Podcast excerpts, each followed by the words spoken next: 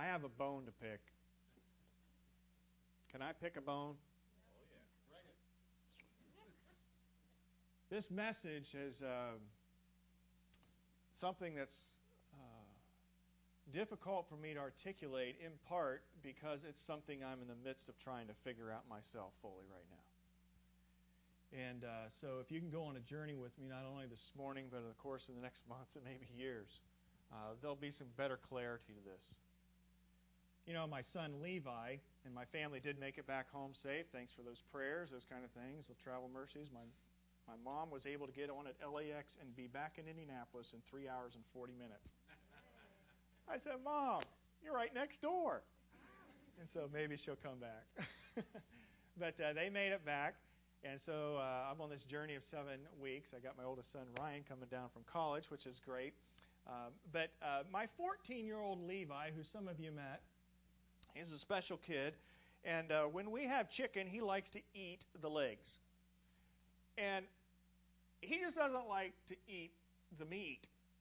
He likes to eat everything that's on that leg, down to the bone, licking the bone, and you're watching him because he's a slow eater after a while. We're all doing the celebration of cleaning up, and I'm looking over, Levi, do you want another leg with some meat on it? You don't have to keep gnawing on that bone. But he's just meticulous. He's going to eat that bone, and you're going like, well, dude, there's nothing left there. Let it go. Let it go. Well, you may feel that way by the time I try to meander my way through the next half hour. I have a bone to pick, and I'm trying to pull something. I'm like, there's something here. And my bone to pick is a bone to pick with those of us who call ourselves evangelicals.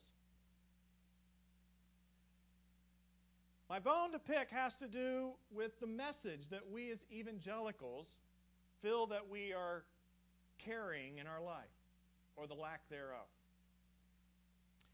My bone to pick is actually something that I have a holy discontent about. You ever had a holy discontent in your life? Maybe it's righteous anger or whatever. There's just something that wells up inside of you saying, This is not right. There is something wrong here. Things need to change and be done different. And so I had this holy content. A lot of times when I say holy content to people, they get focused uh, on discontent. They they get focused on the discontent, like you're discontent, you're not happy, not easy. Uh, don't focus on the discontent. Focus on the holy. Because I believe it's true that the Spirit of God wells up within us on certain issues or certain things that we see going on, things that you're broken about. Remember Jesus, he wept over Jerusalem. There was a brokenness, there was a holy discontent and that's what I start to feel sometimes when I try to approach this subject of the message of the Lord Jesus Christ. Now, as we've referenced to actually the last couple weeks, we're on a journey here for six weeks, trying to build and frame up a fresh calling, I believe, upon us as a body of people and what God's doing and going to be doing in our midst. And maybe you remember the, the little curved charts, but last week we talked about at the baseline of all this is an understanding of the need that it starts, a movement starts with a man. And our movement starts not with me as a man, but with the Son of Man, the Son of God. All right? And the Son of God, the Son of Man, is Jesus Christ Himself. And from the man, we're moving to the message today. All right? We'll look at the mission next week, and then ministry, and then movement, and then manifestation. But I want to look at the message. And the bone I have to pick with the issue of the message is that we as evangelicals do not carry with us the full message of the kingdom of God. Now you have note sheets. I want you to turn over on the back of your note sheet. I'm going to give you a little assignment here. Now this assignment, as much as I wanted to do it, I'm not going to have you turn it in. Otherwise, you would be stressed in this moment. All right? I could have you turn it in without names, but you'd still be stressed. I just want you, and I'm going to take just a second here. I want you to write for me the answer to this simple question as an evangelical follower of Jesus. What is the gospel? What is the gospel? Now, maybe you're sort of, well, it's a vague term to me. What? That's fine. Just leave a blank, put a question mark. Or maybe you've um, studied well or had a lot of experience through the years and you can articulate what you believe the gospel is. What is the gospel?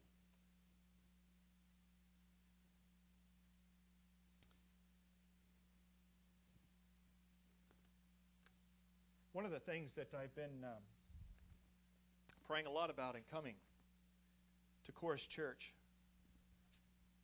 has to do with a, a youth movement and young people. Maybe it's because I have a lot of young people in my family. But maybe it's because I came out of youth ministry, I was in college and career ministry.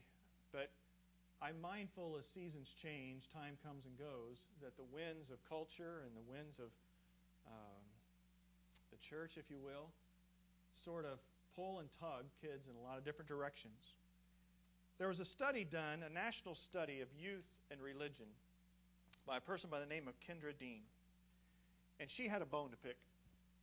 She had a bone to pick concerning what is happening with the youth in our churches as well as in our culture. Listen to what they say about this.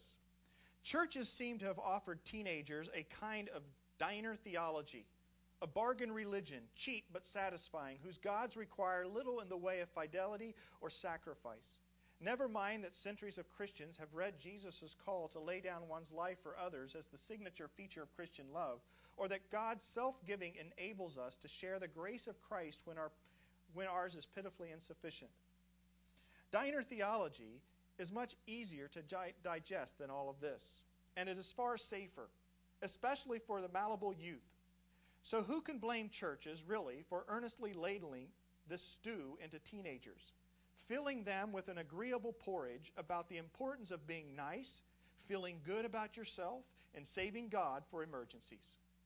We have convinced ourselves that this is the gospel, but in fact, it is much closer to another mess of pottage an unacknowledged but widely held religious outlook among American teenagers that is primarily dedicated not to loving God, but to avoiding interpersonal friction.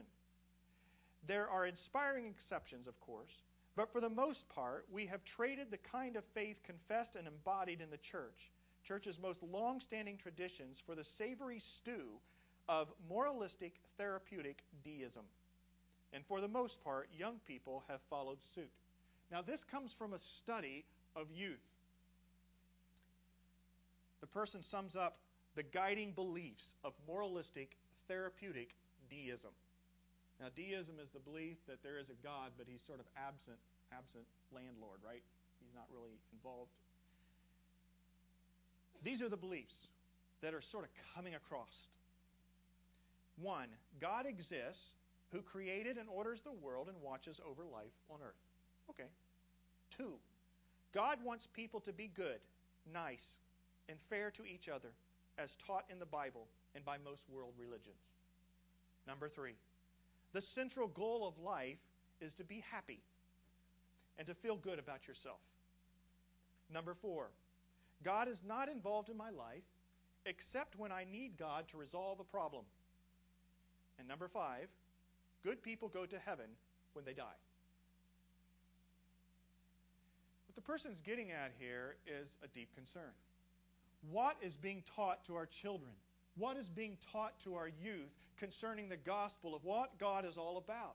Is it about just being nice, being amicable, and getting along with people, avoiding interpersonal conflict, realizing there's some God that exists out there and everything's going to be fine in the end when you die? And oh, if He's there and I need to send up a prayer for an emergency, I can do that?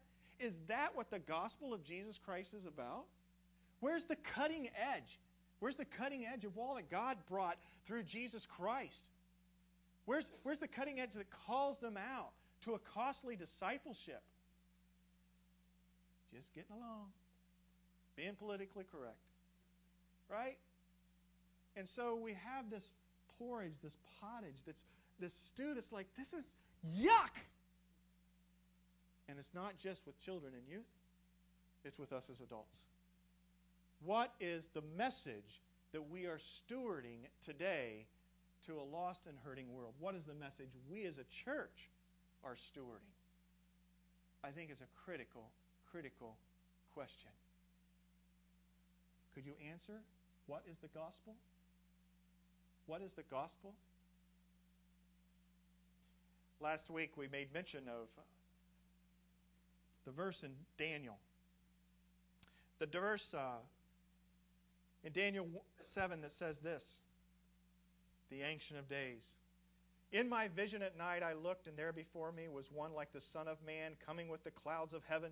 He approached the Ancient of Days and was led into his presence. He was given authority, glory, and sovereign power. All nations and peoples of every language worshipped him. His dominion is an everlasting dominion that will not pass away, and his kingdom is one that will never be destroyed. Now, I love this verse. Why?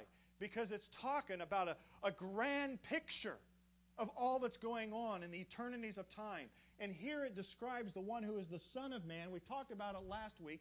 Jesus took this term, Son of Man, referred to himself that the Son of Man did not come to be served, but to serve and to give his life as a ransom for many. We have the one who's from the Ancient of Days and eternity who entered into the world. And when he entered into the world, he began a ministry at the age of 30, though he worked in a carpenter shop until then. And at the age of 30, he launched this ministry. And one of the first things ever recorded that Jesus spoke had to do with trying to answer what I just asked you to put on your piece of paper. What is the gospel?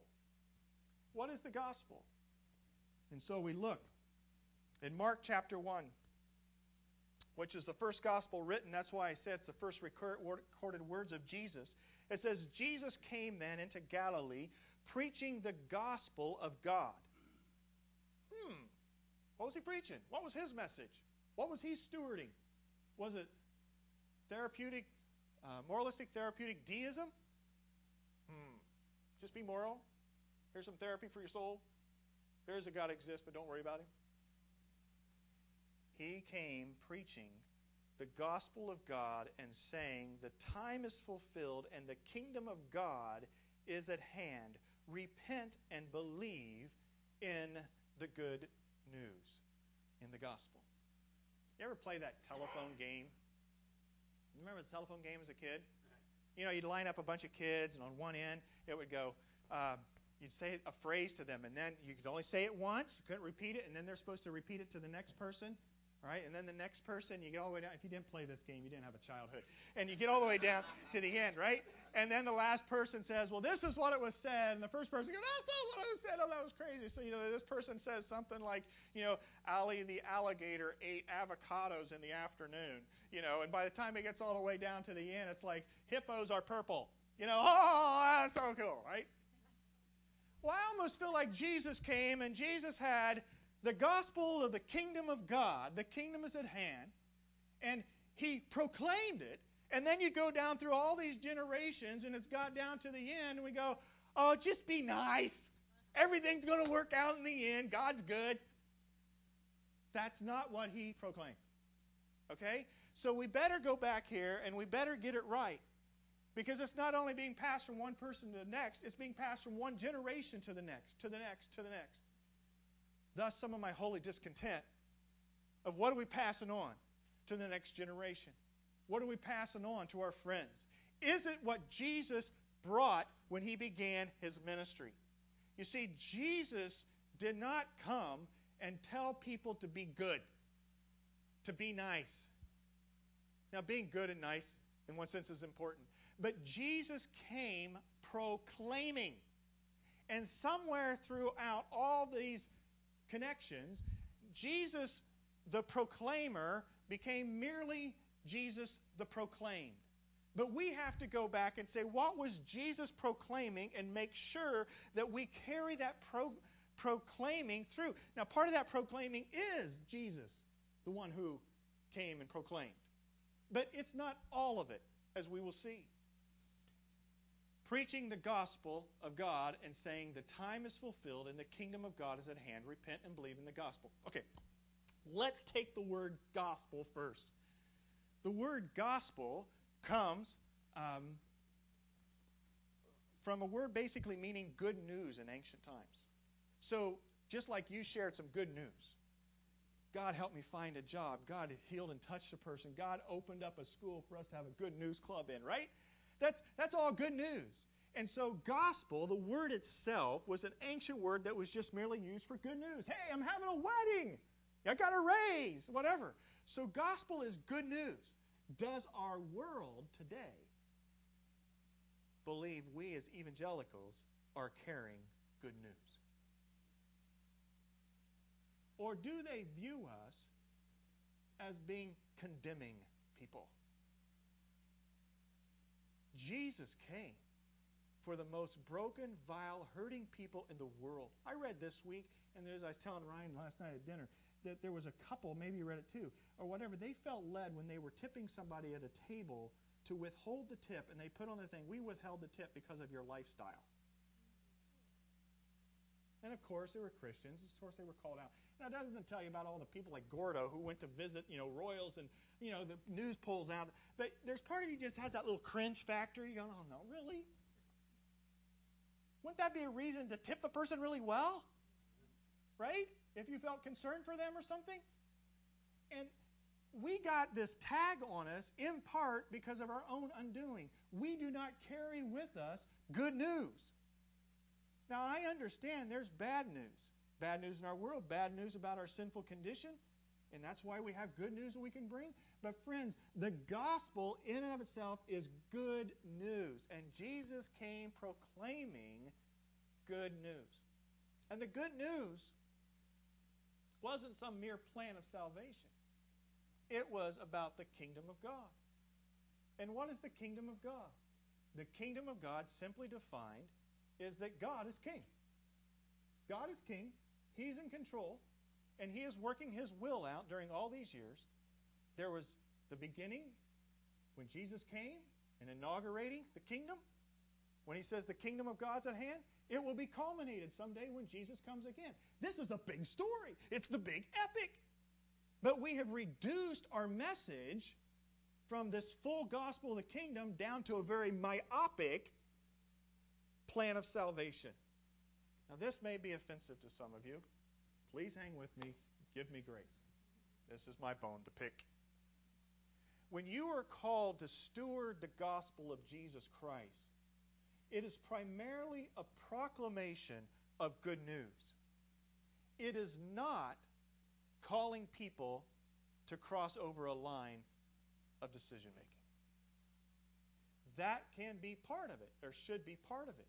But you have to build.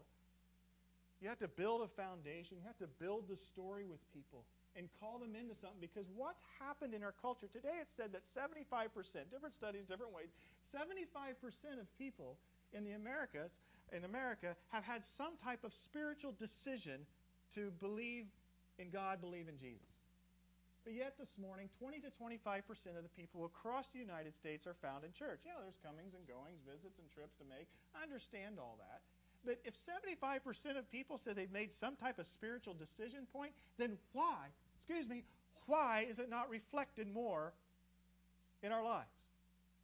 It's because we've taken the gospel, we've stripped it down to making a decision. If you make the decision, you're good.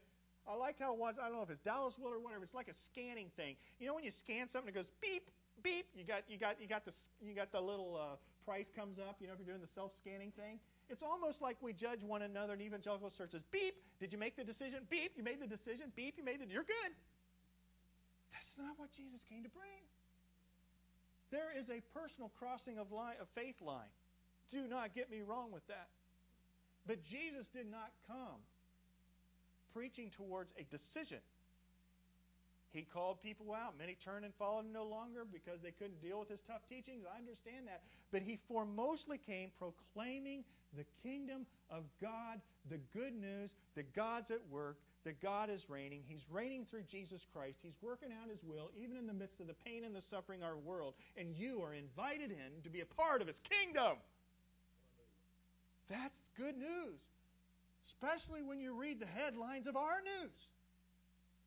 And it's not an escapist kind of thing. Oh, forget this world, it's going to hell. No. God's redeeming and changing and transforming this world. The end of the book says what? He creates a new heaven and a new earth. He cares. He's not the deist that's absent minded. He cares about what's moving forward. And we have that good news to share and call people not to mere decision point, but to call them into discipleship. This is what happens. If you get some Catholic background in, in, your, in your life here, maybe you can relate to this. Hopefully, it's not treading on difficult water. But a lot of times, a more liturgical kind of church, there's a Catholic church, becoming a member in the church is the kill all deal. right? And so you got, you know, if, if you're baptized as an infant or whatever, and, and do the catechism, I mean, you just got to get in the church. If you're in the church, you're good. And we as evangelicals sit back with our spirit and go, that's not right. You've got to make a personal decision to follow Jesus. And you go back to the Reformation, all that, and understand why all that came about. That is true. You do need to make a personal decision. But are we any better as evangelicals saying, well, you got the decision point, beep, scan the code, you're good? No. Jesus didn't call people to decision. He called people to discipleship. And there's a huge disconnect going on today between those people who claim to be Christians because they've made a decision, but they've not really become disciples. That's why, you know, I, I describe people, you know, like a testimony that was given, you know, the plumber came and it was, you know, a Christian, it was impacting, right? A disciple of Jesus Christ, uniquely you know, disguised as a plumber. Our identity needs to be in the area of being a disciple and follower of the Lord in the full kingdom of God. Now, your decision point of faith, if you crossed that line of faith this morning, may have been radical and transforming in your life. Anna shared uh, in the first uh, service, popped up and gave a quick, she says, I've been smiling all week. And Anna last week was baptized and gave her testimony, right? Well, that decision point she crossed was huge for her in her life. So I'm not negating that. But if we just focus on getting in, crossing some that's not the full kingdom picture. Jesus, when he sent his disciples out, and we'll be looking at this more in the coming weeks, but it says this when he sent them out to do his work, it says this in Luke um, chapter 10.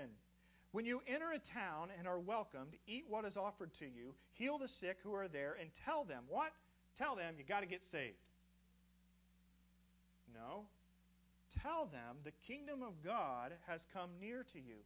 But when you enter a town and are not welcome, go into its streets and say, Even the dust of our, your town we wipe from our feet as a warning to you. Yet be sure of this the kingdom of God has come near.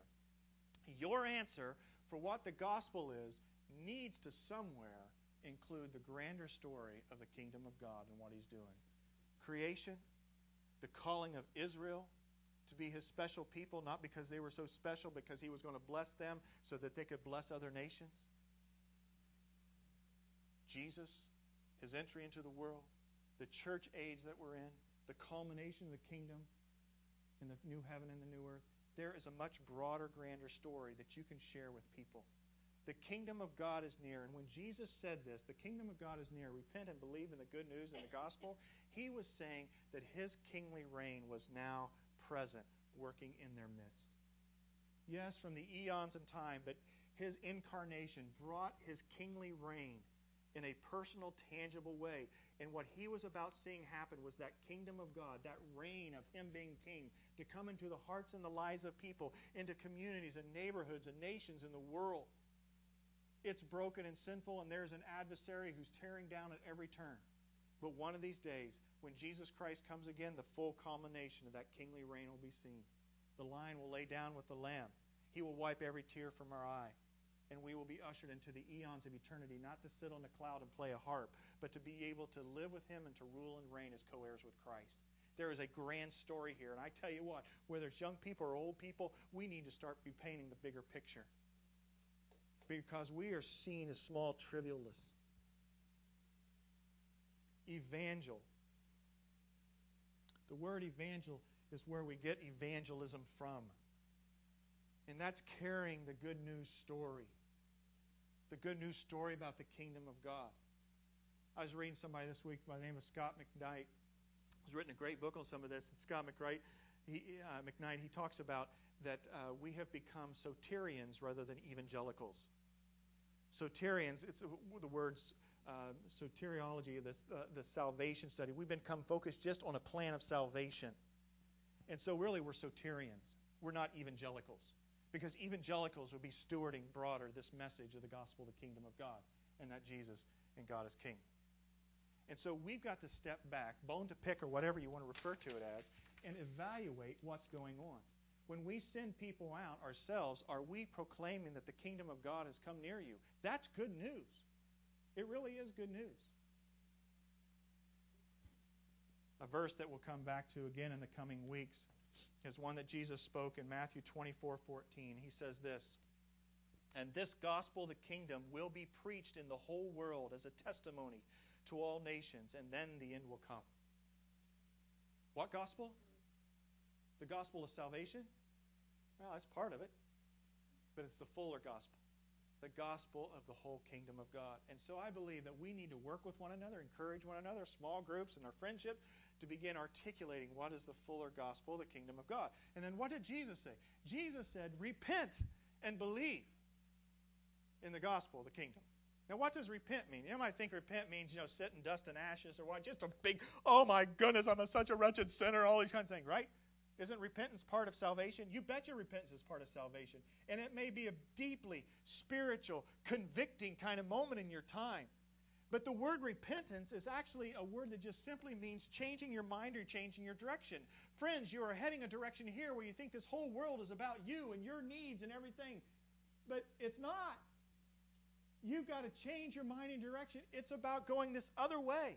It is about the kingdom of God and Jesus and His rule and His reign. It's not about you. There may be salvation in this plan for you, but this world's not about you. It's about the kingdom of God.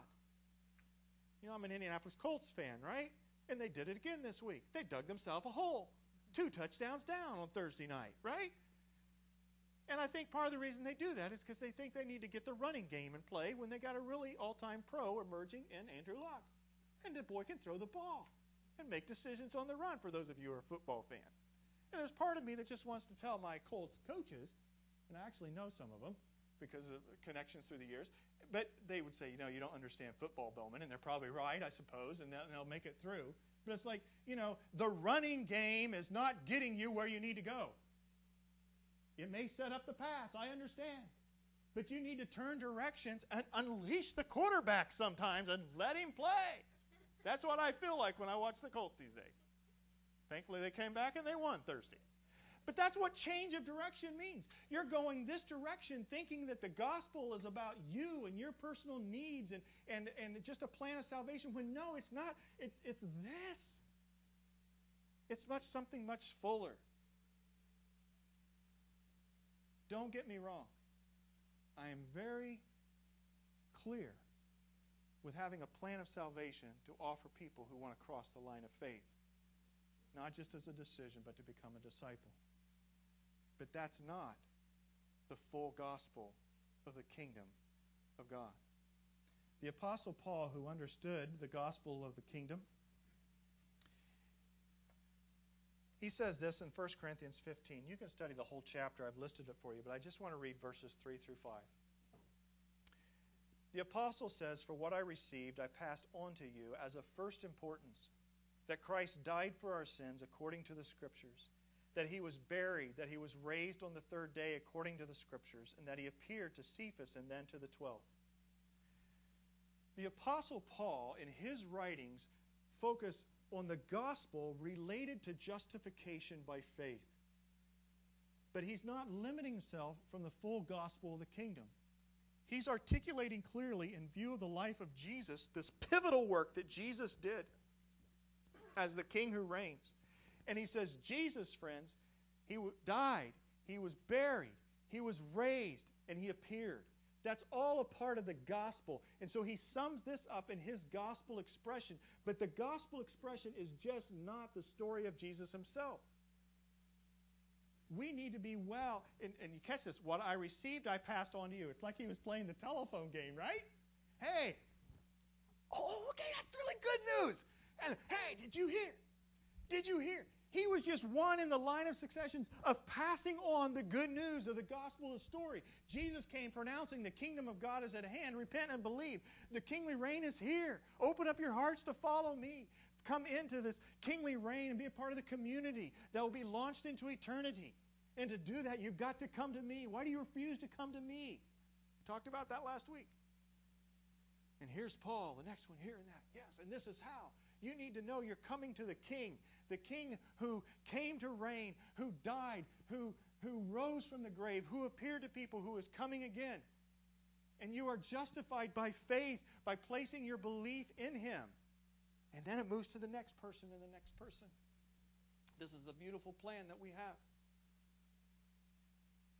can you articulate what the gospel of Jesus Christ is? I sort of put this picture up here. Maybe this gets at maybe some of the confusion I've built to this point in picking my bone. The baseline of what we have to offer the world is the story of the kingdom of God. It's the grand story beginning with creation. You could even begin before creation, right? The Ancient of Days. And then God, He chose a people, the Israelites. He chose the Israelites, the Jewish nation, to be able to bless them so they could be a blessing, it says in Genesis. Now, they got that confused a little bit sometimes.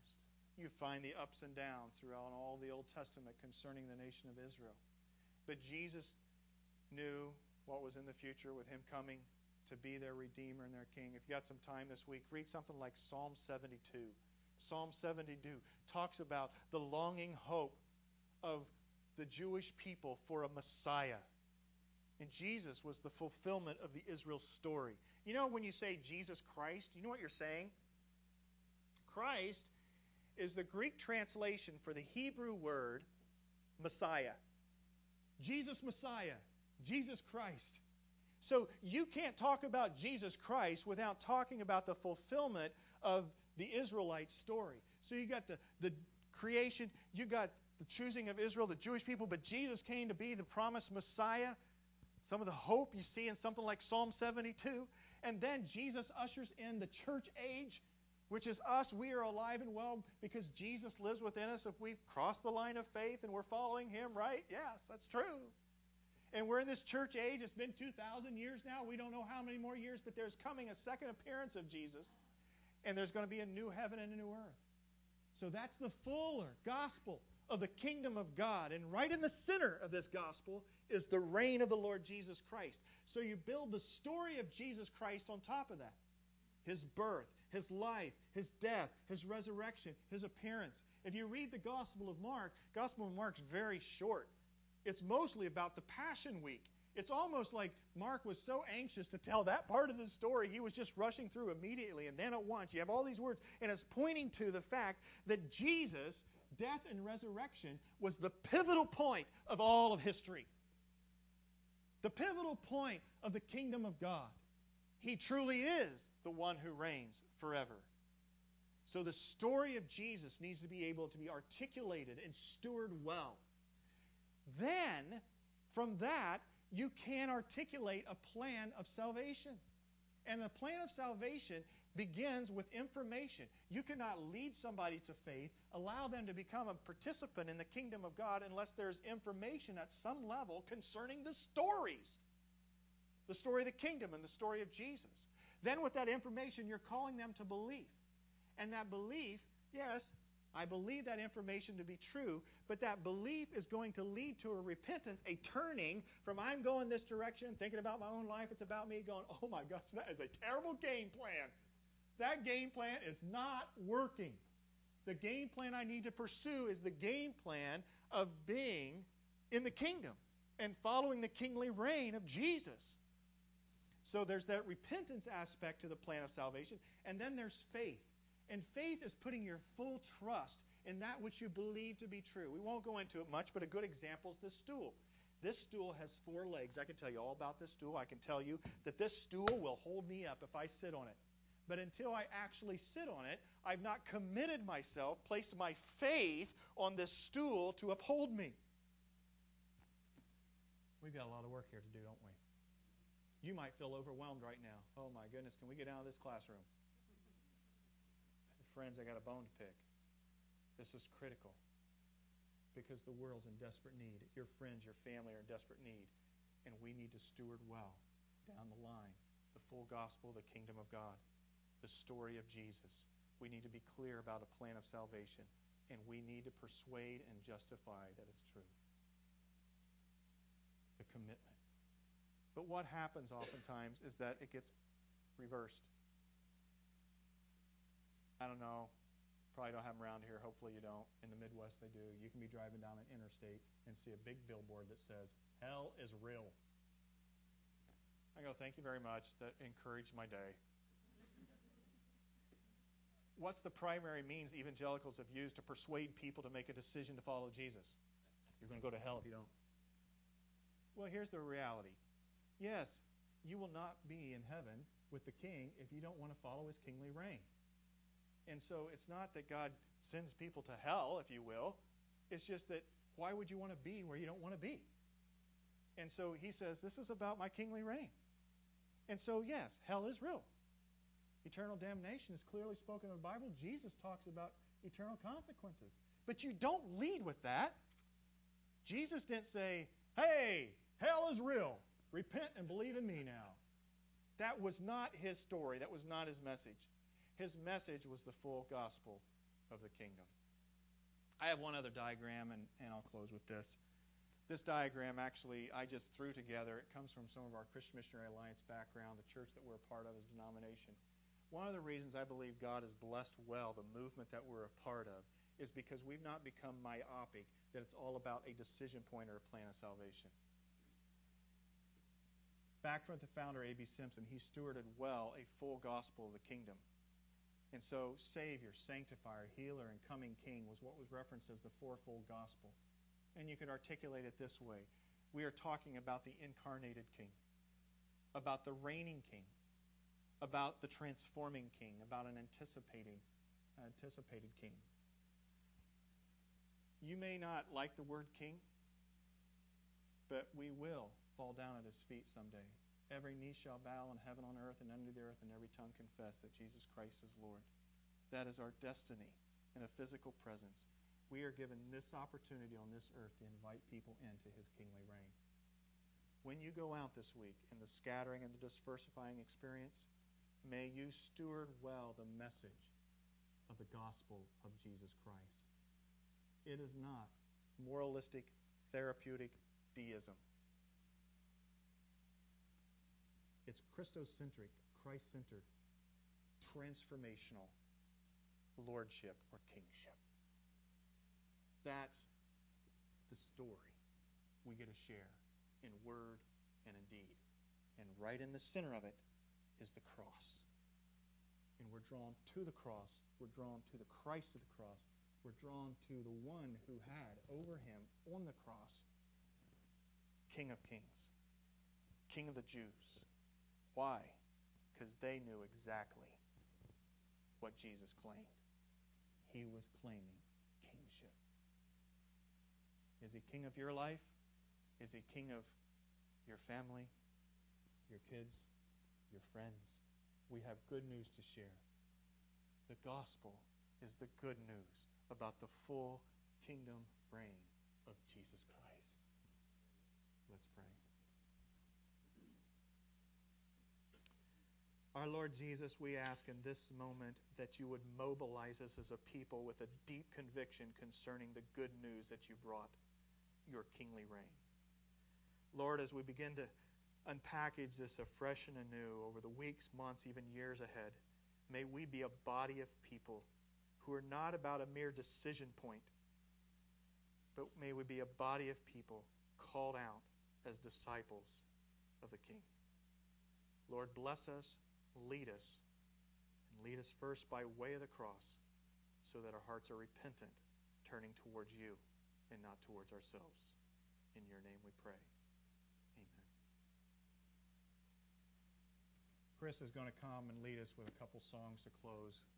Thank you for your grace and your time extended today, especially with the sharing together. I'm going to slip over to the students. I want to talk to them a little bit. There's some transition that we're looking at in student ministry. It's for the sake of the gospel of Jesus Christ that we do all that we do. May we worship him in the beauty of his holiness as we come to the cross this morning.